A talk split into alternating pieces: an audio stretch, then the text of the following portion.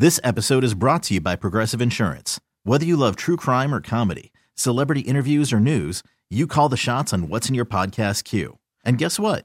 Now you can call them on your auto insurance too with the Name Your Price tool from Progressive. It works just the way it sounds. You tell Progressive how much you want to pay for car insurance, and they'll show you coverage options that fit your budget. Get your quote today at progressive.com to join the over 28 million drivers who trust Progressive. Progressive Casualty Insurance Company and Affiliates. Price and coverage match limited by state law. Presented by T Mobile, the official wireless partner of Audacy Sports. With an awesome network and great savings, there's never been a better time to join T Mobile. Visit your neighborhood store to make the switch today. Good afternoon.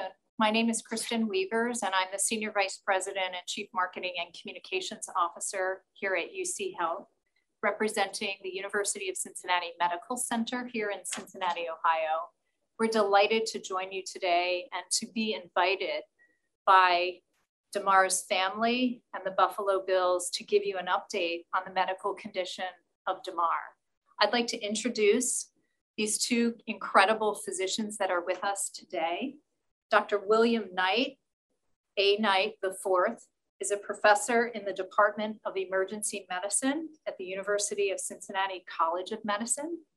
Dr. Knight is also the lead physician for the Cincinnati team of unaffiliated neurotrauma consultants, visiting team medical liaisons, and emergency medical services support, including on field paramedics, airway management physicians, and respiratory therapists.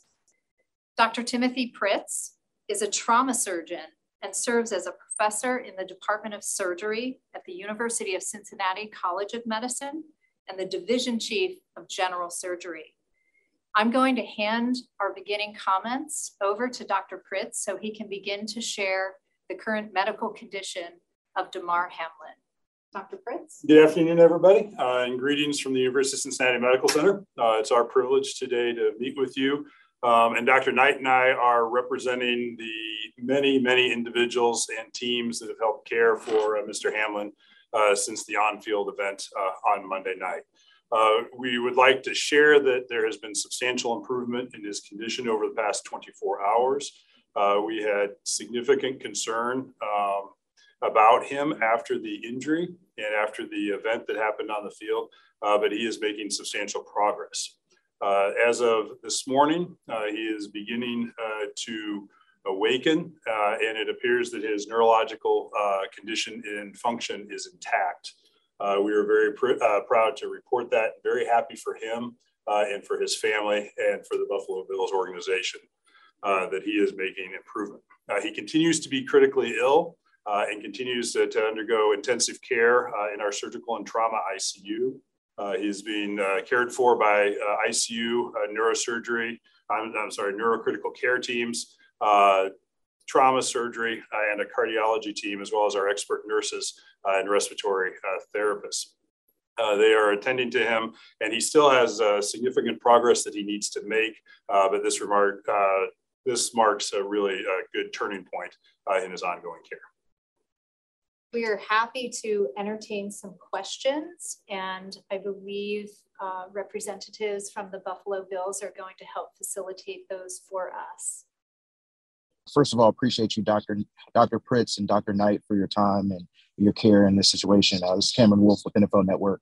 Just wanted to inquire if you can take us through the timeline from when Damar came into your care and to where he is now, as far as what you guys have done um, to get him to this significant improvement stage. Sure. Um, and, and, and, thanks for, for being here today. Uh, what I can tell you is that our team involved uh, a significant number of the care team in, involved in, in, in, helping with Mr. Hamlin on the field on Monday night. Uh, he was attended to by four of our emergency physicians serving in the various roles as uh, the airway physician, the visiting team medical liaison, uh, a neurotrauma consultant, um, as well as one of the team physicians for the Cincinnati Bells, uh, uh, Cincinnati Bengals. Um, as, as everybody knows, Mr. Hamlin suffered a cardiac arrest on the field, and it was promptly recognized by the Buffalo Bills medical staff, and that allowed for a very immediate uh, resuscitation on the field. Um, he was promptly resuscitated. Um, it did require CPR and defibrillation. And at which point he was transported to University of Cincinnati Medical Center, where he was met by Dr. by uh, Dr. Pritts and the, the, trauma team, as well as our emergency medicine uh, colleagues. He was managed and resuscitated and worked up in the emergency department. Um, had some additional uh, tests in the ED and in the hospital, and then has been managed in the surgical ICU, uh, as, as uh, Dr. Pritts said it's been uh, a, a, long and difficult road for the last three days. Um, he has been uh, very sick and, and has made a, a, fairly remarkable recovery and improvement to the point, as, as Tim noted, um, he, he is now uh, demonstrating that sign of, of good neurologic recovery as well as overall clinical improvement, as, as has been previously reported related to not just his vital signs, but a lot of his other um, individual organ recovery. This is uh, Thad Brown from WROC Television in uh, Rochester, New York. Again, like Cameron said, thank you very much for your time and, and all the work that you've done with this. Can you speak at all to the cause of what happened? What caused the cardiac arrest? And I think specifically, was it simply the actions that happened on the field, or was there something existing that you know made Mr. Hamlin, um, I guess, uh, something that might be susceptible to, to this happening? Uh, the the answer to that is that that that workup is ongoing we do not have definitive answers as to the etiology of the arrest at this time, and that tests will continue to be ongoing as he continues to progress. Thank you very much. Hi, Dr. Knight and Dr. Pritts. This is Matt Bove with WKBW in Buffalo, New York. As everybody has also said, thank you for everything that you guys have done. I know you briefly mentioned it to Cameron's question about what the timeline was like but can you guys go into a little bit more detail or explain how critical those first moments were on the fields to ultimately get him to this point and what the doctors and the medical staff from the Bills and Bengals were able to accomplish in that period? Sure. I, think it, it just speaks really to the immediate recognition that there was something significantly and seriously wrong by the Bills medical staff. I, I, I team and I speak together, we cannot credit their team enough. They're often, unfortunately, uh, there are injuries occasionally that happen on on uh, sports fields, be it football or others. Um, but it is incredibly rare to have something be this serious that happens um, like that, and to be that quickly recognized.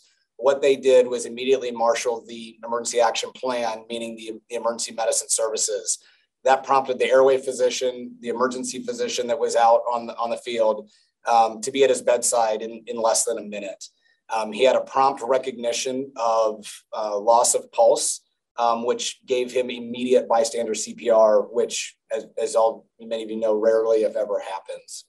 And so the fact that that Mr. Hamlin had immediate bystander CPR, in addition to prompt recognition of his arrhythmia, to get defibrillated and then and then back to the return of circulation very quickly um, that speaks to that timeline that you were asking about to get the return of spontaneous circulation with immediate bystander CPR that was performed um, well, um, all meeting the standard of what we would expect uh, in that scenario is what has led us to be able to discuss these good outcomes today. I will second that. You know, the the Bills training staff who was with them immediately recognized that this was not a run of the mill injury and that they, they had a significant event on their hands and immediately responded and uh, uh, got the emergency response team uh, involved in his care.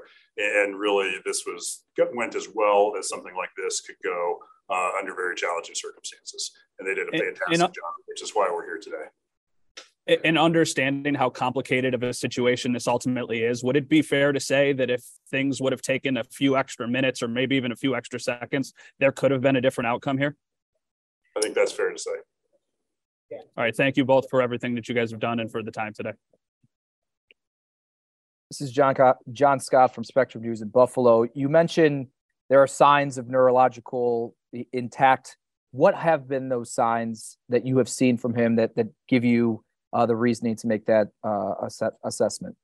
Well, we, we were in the situation where we wanted to allow him to gradually, you know, wake up as the rest of his uh, body was healing. Um, and uh, last night he was able to um, emerge and uh, follow commands uh, and even ask who had won the game.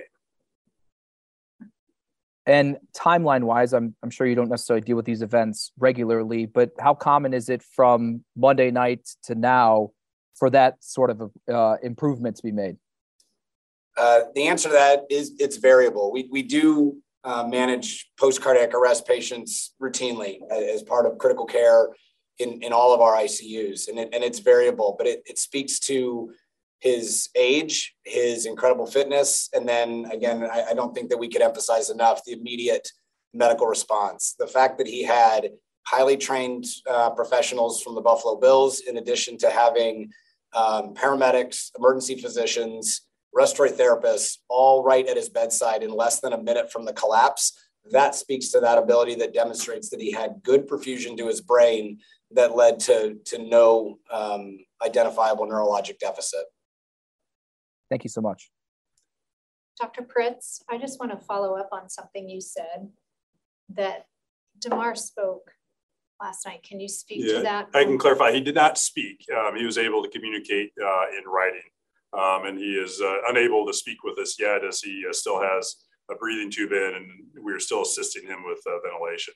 Uh, so the um, you know when he was communicating with us uh, last night and then again today, that's been in writing.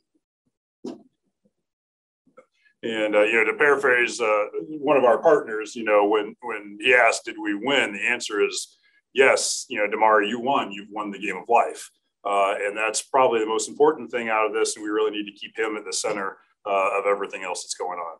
And we really want to ensure a good outcome for him. Uh, the, hi, this is Todd Dykes with WLWT TV here in Cincinnati. And doctors, again, I know so many people are, are just so grateful for the work that you've done, the work on the field and so forth. I was fascinated. I think so many of us were to learn about the protocols the NFL has in place, the 60 minute meeting and so forth, when the chief medical officer talked about that yesterday. And the question was asked a bit earlier, but I'll, I'll circle back. Had there not been one thing in that protocol that would not have been in place, whether it was equipment or might not have worked, or a personnel or so forth, what would that one thing have been that could have led to a more, you know, tragic outcome because I think we're all realizing that the NFL does a lot of pre-planning for these kinds of situations. I'm just curious to get your take on that. I, I'm not sure there is one thing. I think that that really speaking and emphasizing to that team approach that if you see those pictures in that video of the congregation of a, a team, the team, uh, you had uh, Bills professionals, Bengals professionals, independent uh, physicians, um, but we have all the right equipment. There's all the, the, the EMS equipment, airway equipment, advanced cardiac life support equipment, the ability to do CPR, the ability to defibrillate is all there and all spelled out in terms of accessibility. Speaking specifically to our team, we, we had several of my partners that were um, that, that were teammates, that were partners that were helping to resuscitate Mr. Hamlin and you have those scenarios where people know each other and they train together. There's not a lot of speaking that needs to happen. They know how to work. They know how to integrate no different than when dr pritts and i are working in the trauma bay at uc and that really goes a long way to helping with that in terms of that overall management. But was there one thing or is there one thing that if absent would have led to a, a, a poor outcome? I, I can't say that there was any one thing because it really is the entire global spectrum of care from the minute he collapsed until the ongoing care he's receiving right now up in the ICU. Thank you. Hi, this is Catherine Fitzgerald from the Buffalo News. Um, thank you guys so much for all of this clarity and everything you're doing. I was wondering if you could just add a bit more context on kind of what next steps will look like for recovery from Damar. You know, you mentioned how um, he's his health puts him in a good position, but just from a, a, human standpoint, just kind of what is the process like from here um, for him? Yeah, from from our that's a great question, um, and there are many many steps uh, still ahead of him. Uh, from our standpoint, we would like to see him continue to improve, uh, to be completely uh, breathing on his own, uh, and uh, then to be you know ready to be discharged from the hospital. So those are the immediate next steps um, as we go for his care. You know, his family has been with him at his bedside, um, as have members of Buffalo Bill organization, really since this all began. Uh, and uh, we really want to get him home to them. And so those will be the immediate next steps, uh, and then we'll talk about you know potential plans for the future. Hey guys, it's Liz Bonis from uh, WKRC TV Cincinnati. So excited to just talk to you for the first time. And I want to say you've certainly made a difference showcasing our city and the great medical care here. A couple things. I've heard that he had to be trached on the field. I was wondering if you could comment on that. Um, and that as a result, there may be some lung challenges. Uh, and then I also just wondered, um, you know, kind of from here, uh, what about the physical constraints now? Do you expect him to fully walk and talk and all the rest of that? sounds like the brain function we were really worried about is good, but what about the rest? Liz, I can answer your first question. He was not trached on the field. He he was intubated on the field. Had a, a, a what I would, would deem a textbook resuscitation um, on the field from again immediate bystander CPR, uh, defibrillation, airway management, and then transport to the hospital. It, it's critical that we do that resuscitation at the scene of where a cardiac arrest is. Um, that portends the best recovery. Um, there was no um, trach or um, or, or, or airway other than the endotracheal tube that he has.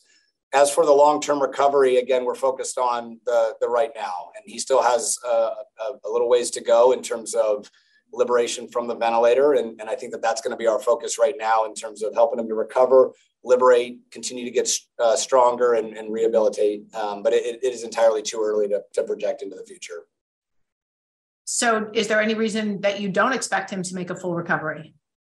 Again, more focusing on right now. I don't have any reason to expect or not to expect anything into the future, just focusing on what's going on right now. All right, last thing. Lots of people are praying for you guys and they've just wondering if you felt it. Yeah, we have. It's been it's been very powerful. We, we've been surrounded by um, a great. I, I, think we keep using the word team, um, in that um, by by Dr. Pritts and I being able to get to know this amazing family and this amazing organization of in a matter of 48 hours having friends and having family of of the hugs and the tears that have already been shed just by the progress that's been made but then looking outside i mean all i have to do is look over my left shoulder and i see um, vigils and posters and, and well wishers and the food that has showed up at the hospital for the support for the family and for the emergency department and for the surgical ICU team, the support that's been done to the family. Um, uh, Damar's family is is wonderful. They've been right here. They've been they've been great throughout the entire stay. And so, have we felt it? Yeah. It doesn't take long to look outside and see the lights, the blue and the red around the city of Cincinnati. The support from local restaurants, the support from the the fans, and just and just people who are concerned. So, yes, it's been very powerful. And does Damar know it too? He's he's he's learning it today. He's learning it today. Uh, hi guys, uh, this is Coley Harvey with ESPN, and just echoing everyone else. Uh, really, thank you guys so much for taking this opportunity to talk to us. Um, I, I actually kind of, I just have two questions, but I want to piggyback on that last point. You guys have mentioned that there has been a level of communication with Damar writing. I, am curious, what what are you all able to see that that he's understanding or processing what all has happened to him these last uh, couple of days? Uh, you know, we've discussed, um, you know, with him what happened. Um, he's not quite at the point where we can have a conversation because, again, still has a breathing tube in um, and is able to communicate with uh, yeses and nos by shaking his head, nodding his head, or with uh, with brief notes. Um, you know, we uh, he was expressed surprise that he had been, you know, not with with the world for two days. Uh, and uh, you know, we've talked to him about all the support that's been given from uh, Cincinnati, Buffalo, and really across the country uh, for him and his family during this time you know his uh, his mom and dad have talked to him about uh, what has happened, and we expect that we'll continue to have ongoing conversations with him. You know, and again, his first you know first question that he wrote when he when he started to awaken was was did we win? So we know that he's really that it's not only that the lights are on, we know that he's home, uh, and that it appears that all all the cylinders are firing. Uh, within his brain, which is greatly gratifying for all of us, for the nurses and the respiratory therapists and the care team that's been at his side, uh, for his family and for everybody else beyond. And my last other question is, uh, what what comes next? What what what exactly are you all looking to see next as you begin to to to go forward with his recovery?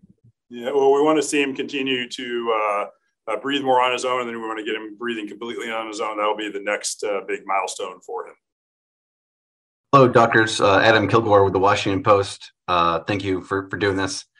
Um, at, at this stage, um, what what would you project to be the best case uh, scenario for Damar's uh, ultimate return to function?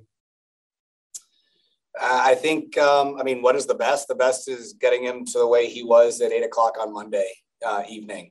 Is um, completely neurologically intact, strong, um, good lung function, uh, no cardiac dysfunction um, with his heart.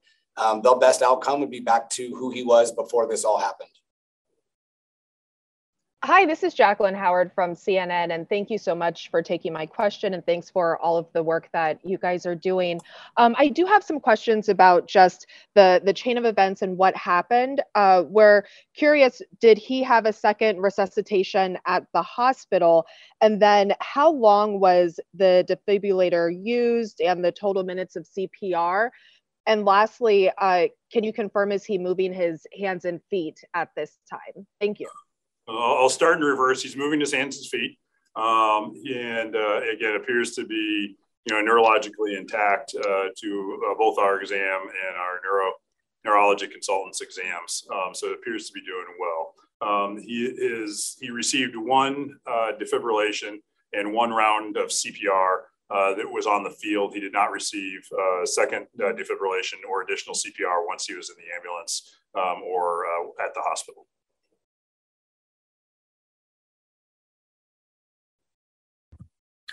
Hey, doctors. Uh, thank you uh, for doing this. Uh, to clarify something that was just said, the best is getting him back to the way he was prior to the injury.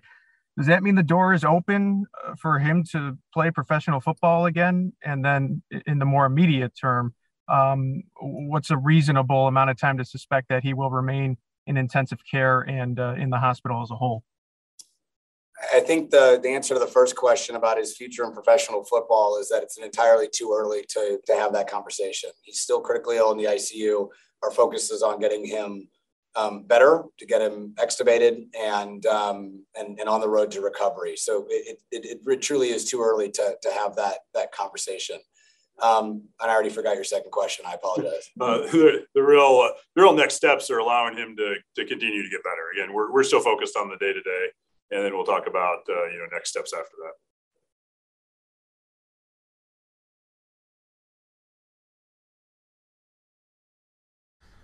This is Tom Puckett from WBEN News Radio 930 in Buffalo. Uh, uh, doctors, I know you just uh, answered Chris's question about the time frame for uh, Damar Hamlin's return uh, for the pro football, but uh, how much post hospitalization physical therapy and the likes will he need before he gets clearance to return to football? Yeah, that's a very good question. And that's a very, it's really individualized to each person. And, and that, that process of recovery, rehabilitation starts to really engage and involve physical therapists, um, rehab physicians in terms of what are his needs. Um, he was incredibly sick for two days in the ICU and and we would expect that as he continues to recover, we'll see what kind of sequelae there may or may not be from that. A lot of it is just going to be defining what kind of strength may he have from that and, and recover as we get his nutrition back up to par and his strength back up to par and his, his rehab and recovery. So it'll be a very individualized, tailored plan that'll become a lot more clear when we're in that phase, um, which we're, we're still a little ways out from.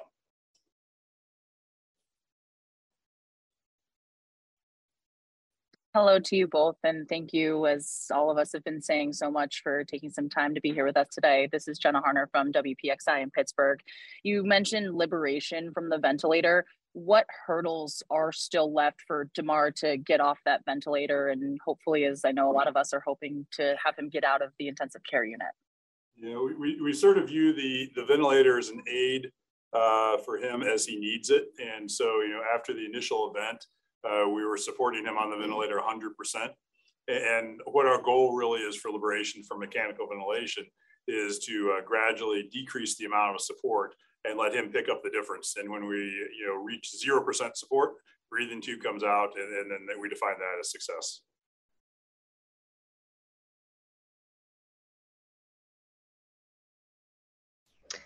Hi, this is Maura Hohman with Today. Thank you again so much for taking the time.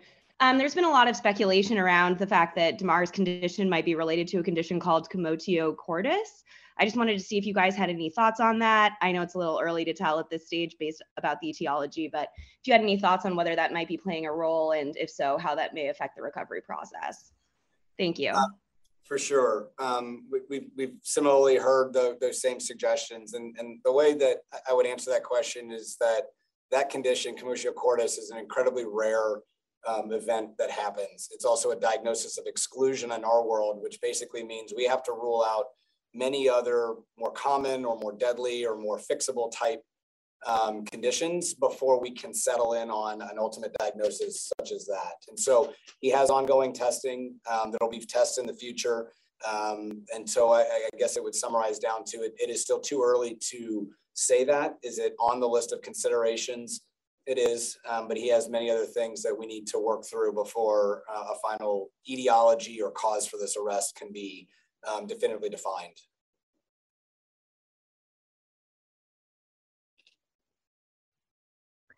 Hi, doctors. Uh, Maggie Vespa with NBC News. Thank you again. Just echoing what everybody's saying.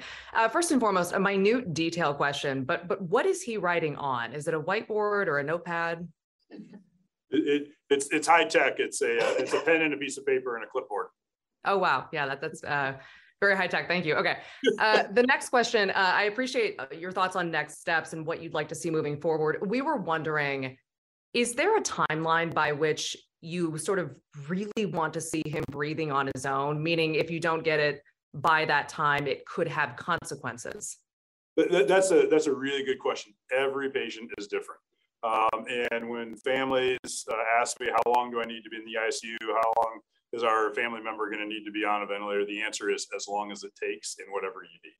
Uh, and so, you know, from our standpoint, uh, we'll continue to give him all the uh, support and intensive uh, physician, ICU, and respiratory care uh, that he needs. but our goal is to eventually, you know, be able to peel that all away uh, so that he's doing it all on his own. But the, the short answer is as long as it takes, uh, there's no threshold in our world beyond which there, there's damage from the ventilator support itself.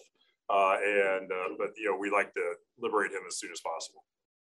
I appreciate it. And then can you also uh, just got a text say who, if anyone in particular, he was asking that first question to, like maybe who's the first person he talked to when he woke up? But I, I, I uh, can't say names, but it was to his bedside nurse last night. Okay, gotcha. Um, so, and is he holding anyone's hand? We had heard he might be holding family members' hands. Yep, he held, held many people's hands. Held my hand. Um, he did. His, his parents have been have been with him um, constantly. Uh, there's a lot of family members, a lot of support from his family and friends, as again as well as um, members of the, the, the Buffalo Bills administrative and medical teams um, that have been really at his bedside throughout, which is is admirable in terms of the support that the Bills have have, have shown here. And so, yes, he's he's held many people's hands. And and, and the you know the Bills uh, organization folks as well as the family have been with him uh, constantly. He's interacted with all of them uh, today, uh, and so it's been he's been very interactive with them. Great, thank you both very much. Hi, good afternoon. Larry Seward with WCPO in Cincinnati. Timeline question. Um, you mentioned the care that happened within a minute of him being down on the field. Can you walk us through the additional timeline of how much time it took to get him from being intubated there on the field to being in the ambulance to being in the emergency department re- receiving that that care there? Um, the on the on field resuscitation um, uh, timeline, it, it, it, that that is going to be reviewed and and really um, looked at in depth, um, kind of at a later moment. We like to do a more detailed debrief to really make sure that we can identify exactly what you're talking about for um, both review and, and overall quality assurance. In general, it was it was several minutes um, on the field uh, before he before um, CPR was started, just a couple of minutes before CPR was started, as well as um, before the defibrillation. He initially had a pulse on the on the on the field and then lost it under the the nose of the the physicians and the team that was uh, with him. And so he had truly immediate bystander CPR and then a defibrillation uh, happened within several minutes as well. At that point, and that's that is really textbook for the kind of arrhythmia that he had. And at which point, then, while his respirations were being supported, uh, he was moved into the ambulance where he was successfully uh, and quickly intubated and then transferred to the hospital. And so I believe, if I'm not mistaken, um, he was at the hospital um, a little after a half hour um, from when he fell, 45 minutes. I, I, don't have the exact timeline, but again, it was all textbook to what I would expect for the kind of uh, cardiac arrest that he experienced. And again, we can't, can't say enough about the quick actions of the uh, Bills training staff and then the physicians who are on the field uh, with getting to him, recognizing that this was a, a very serious situation. uh, and responding and saving his life. It was really, really outstanding work from all of them. And not just saving his life, but his neurologic functioning. The reason why we're talking about his recovery of neurologic function is the true critical importance of immediate and good and high quality CPR and immediate access to defibrillation.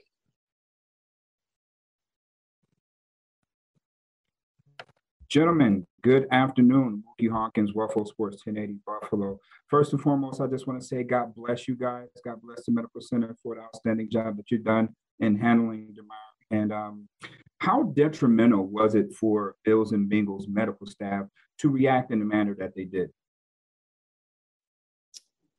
Um, I don't know if it was detrimental. If you're speaking more to their emotional health, I, I, would defer the answer to them. Um, there was nothing detrimental to their response. They they handled this um, what ought to be a, again a, a, textbook or model for what I would hope um, sports teams across the country uh, would look to in terms of how this was responded to.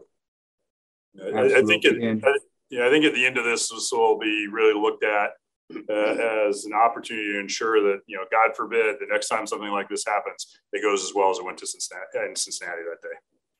Yes, sir. And uh, is this anything you guys have dealt with before? And uh, how unique is this injury to Damar?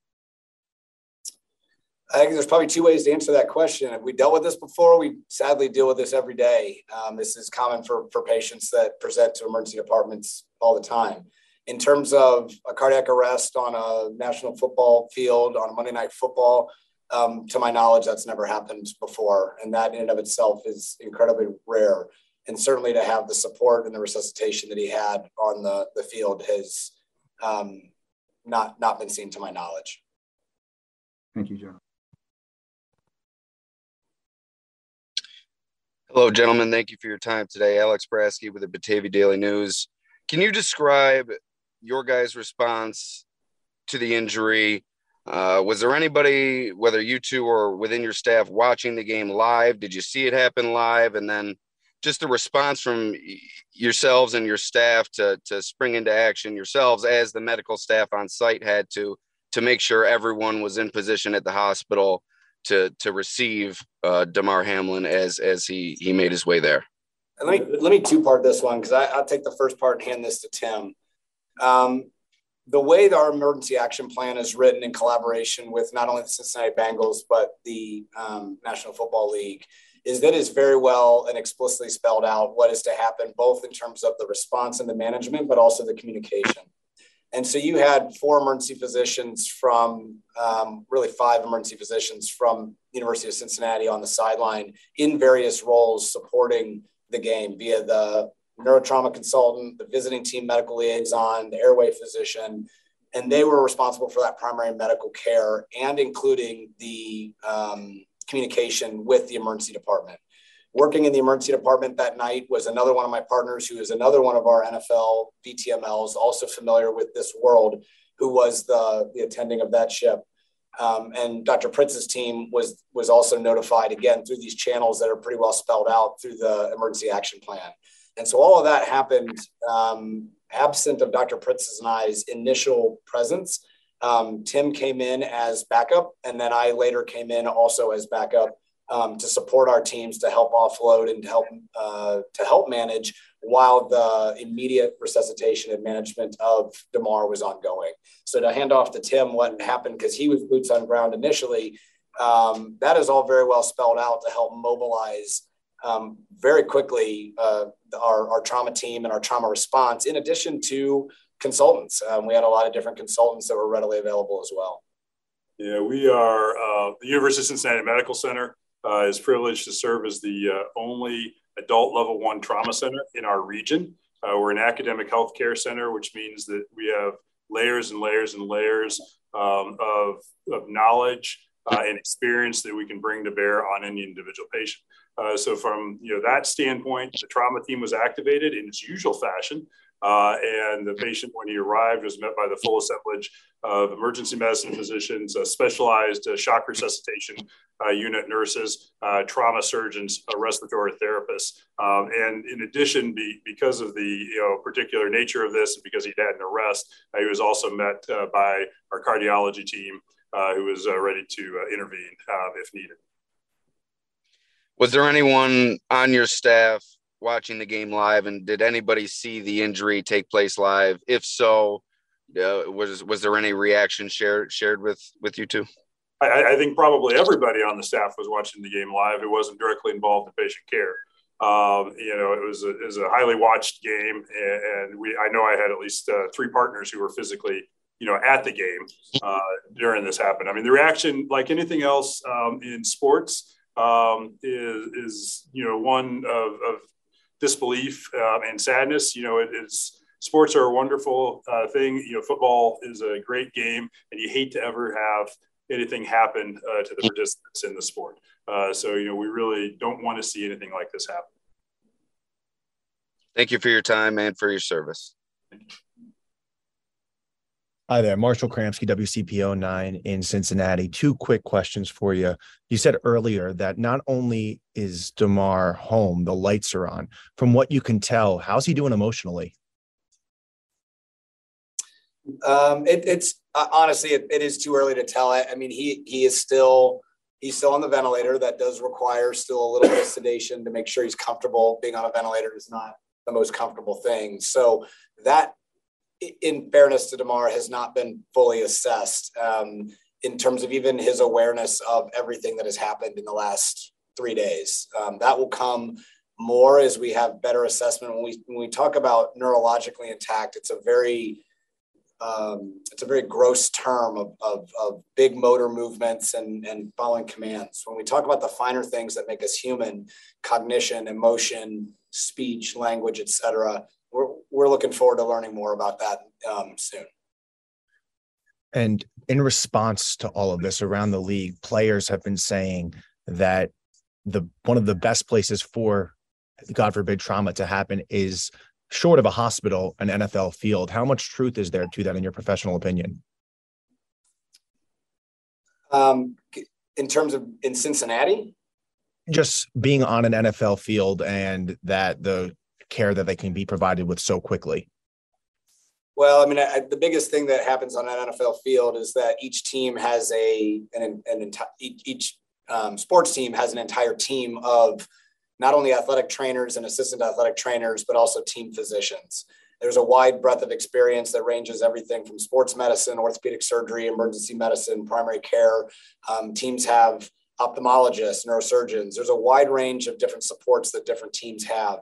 And so when you're on an NFL sideline, there are layers upon layers of, of not just preparation, but presence of, and it's not just physicians, there are paramedics, there are respiratory therapists, um, all there that are trained in a part of this emergency action plan um, in, in part of those roles um, to do that. And so, is it a good place to have uh, an event like this? Again, as Dr. Pritts said, you, you, don't ever want to have an event like this, but where there are um, a lot of cameras to record what happened and, and to have a good video review, as well as the immediate response of highly trained um, physicians in specific areas such as airway management, emergency medicine, um, orthopedic surgery, sports medicine, primary care, et cetera, um, with the equipment that is afforded there with immediate paramedic and ambulance support.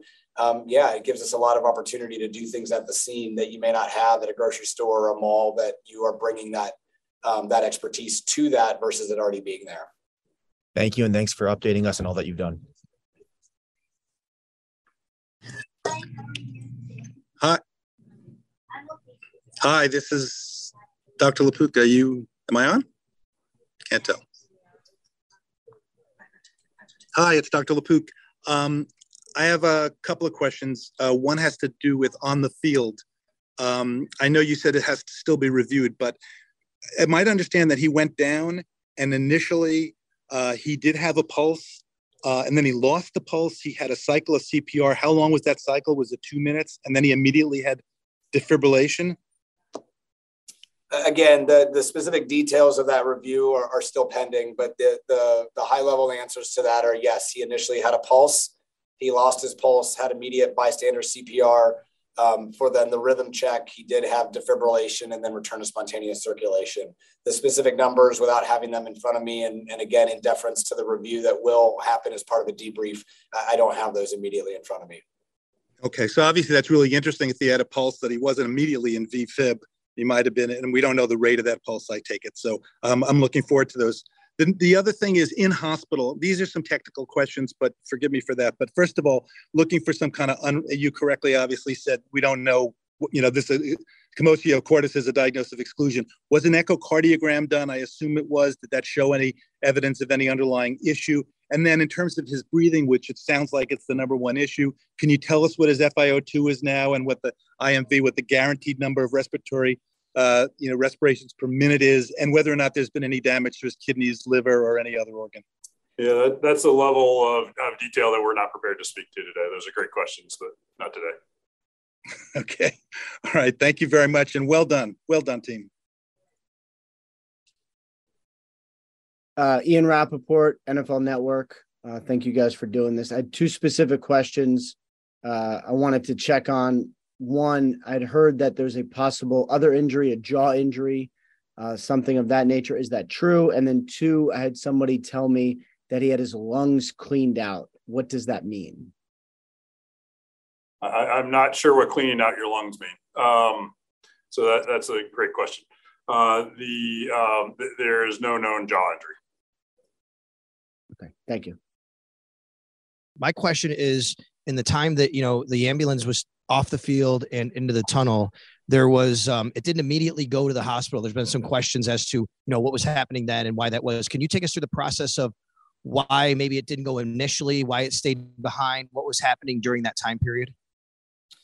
The, the level of detail to that, I, I don't have that immediate information that, that is similarly going to be part of the, the debrief there was a, a, portion again of the ongoing resuscitation in the ambulance and whether that was part of on the field or in the tunnel of both helping to get um, preparing for his airway management which again occurred in the in the ambulance again managing his oxygen saturations to get him optimized to then um, intubate him and then transport him to the hospital outside of that particular process um, I, I, I, don't have any additional information and again a, a lot of those specific details are going to be part of the debrief Pat Freeman from the Buffalo Criterion newspaper. How are you today? Thank you. My question was uh, looking at the replay, Damar seemed to hit his head pretty hard on the turf. Was there any signs of concussion or head trauma to him? Yeah, what, what we can tell you now that his neurological function, you know, appears to be uh, intact at present. So did he did he hurt his head any do you so know? The, the two ways to answer that is that he does not have any physical or radiographic signs of head trauma. Concussion is a clinical diagnosis, and since he has been intubated and largely sedated throughout his course, we have not had the ability to do what we would ordinarily do to evaluate and test for a concussion. All right. Thank you very much. Hi, hi, uh, doctors. This is Dr. Tara Narula from CNN, uh, also a cardiologist. So my question is similar to the one that Dr. LaPook asked. I know you mentioned you couldn't talk about the echo, but is there any sense of what his ejection fraction is now, what the pumping capacity is? Did he drop his heart function? Is it back to normal? Uh, number one, and has he been seen by any of the electrophysiologists to look for any underlying um, arrhythmic causes, genetic uh, causes of his event as well? Yeah. That's the first question. Um, second question is, did he undergo a hypothermia protocol? And third is, we had heard he was prone. Is that because there was a question of ARDS um, or aspiration at some point?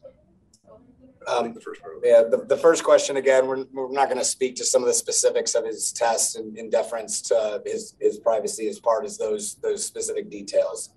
Um, as to the second one, yes, he did undergo the targeted temperature management um, protocol here uh, at UC. Uh, and then the third question. Yeah, so he did demonstrate evidence of, of ARDS or, or acute respiratory distress syndrome. Um, and that uh, was the uh, uh, etiology of the proning. Mm-hmm. And as far as being worked up for electrical abnormalities, I imagine the whole cardiology team, including an EP, is seeing him as well again, his workup of his cardiac um, is, is ongoing, um, and there are going to be additional tests in the future. Thank you. We're going to take two more questions and then close. Doctors Cameron Wolfe with NFL Network. I mentioned, I heard you mention ARDS. Can you elaborate for us lay people about what that is and maybe where he is in respect to his uh, his lung capacity or or any damage there? Yeah, that's a great question. So that's an acute inflammatory response that occurs uh, in the lungs after you know a wide variety of events, um, and it causes the lungs not to be able to exchange uh, gases, and you can't breathe as well um, as normal. Um, you know, from from the standpoint of long term, you know, issues that all remains to be seen. Uh, you know, his lung function is improving, as was noted in the press yesterday, um, and uh, we hope that it continues to improve. Thank you. And brief brief uh, follow up there. I know you mentioned he's still in critical condition. Is there a, a, a process or what he needs to do to upgrade to stable condition? Um, you know, as long as you know what we would like to see before we you know upgrade him to stable condition you know, would be breathing tube out and continuing to improve both from a neurologic um, and a respiratory uh, standpoint. Thank you. Appreciate you guys. Yeah, can you hear me? Sorry about that. Uh, appreciate the time. Just really quickly, I wanted to ask. I know there's obviously been so much going on, uh, but Damar's toy fundraiser raising over seven million dollars. I didn't know. I know there's a lot, um, but if you were able to communicate kind of just the outpouring of support and what his charity has been able to raise in, in these last couple of days.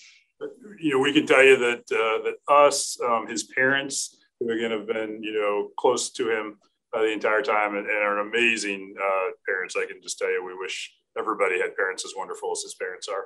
Uh, and the Bills coaching staff have all communicated uh, the outpouring of support uh, from Cincinnati, from Buffalo, from across the country.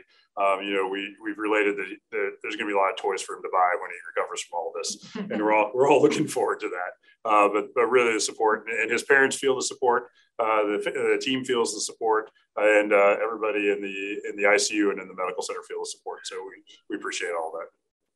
Thank you, everyone. This is Kristen Weavers again, and, and Dr. Pritts and Dr. Knight. Thank you so much for spending this almost hour with the media and with everyone who's expressed such interest in Damar's care and concern. I just want to reiterate that we want to thank the entire Damar Hamlin family and the Buffalo Bills for their incredible support of the entire care team at UC Health here in Cincinnati we're honored to have him with us and to care for him. And thank you to the family and the Buffalo Bills for inviting Dr. Pritts and Dr. Knight to provide a current update on Damar's medical condition and provide you accurate information. So we leave it up to them to determine if we will do this again. It is not our decision. So we ask the media to understand that and respect the Damar's family's choices around this situation. So thank you again. We appreciate your interest and concern.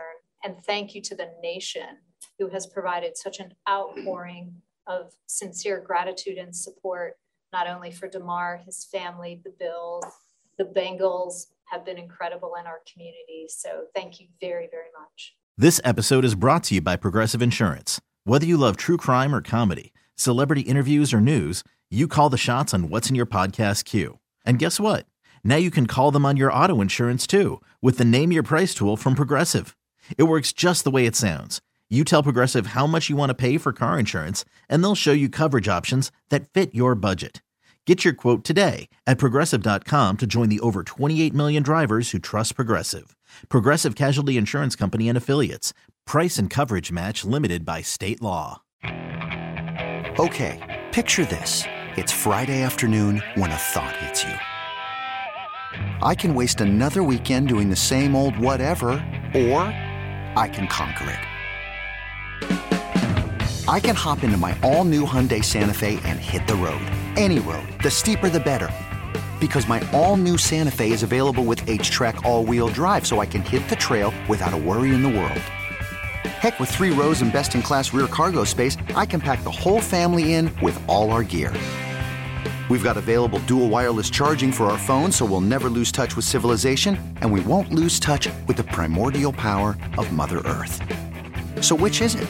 Waste the weekend or do something a little more epic? And conquer it in the all-new Hyundai Santa Fe. Visit HyundaiUSA.com or call 562 314 4603 for more details. Hyundai, there's joy in every journey. We really need new phones. T-Mobile will cover the cost of four amazing new iPhone 15s, and each line is only $25 a month. New iPhone 15s? Only at T-Mobile get four iPhone 15s on us and four lines for 25 bucks per line per month with eligible trade-in when you switch. Minimum of four lines for $25 per line per month with auto pay discount using debit or bank account. $5 more per line without auto pay, plus taxes and fees. Phone fee at 24 monthly bill credits for all well qualified customers. Contact us before canceling account to continue bill credits or credit stop and balance on required finance agreement due. $35 per line connection charge apply. Ctmobile.com.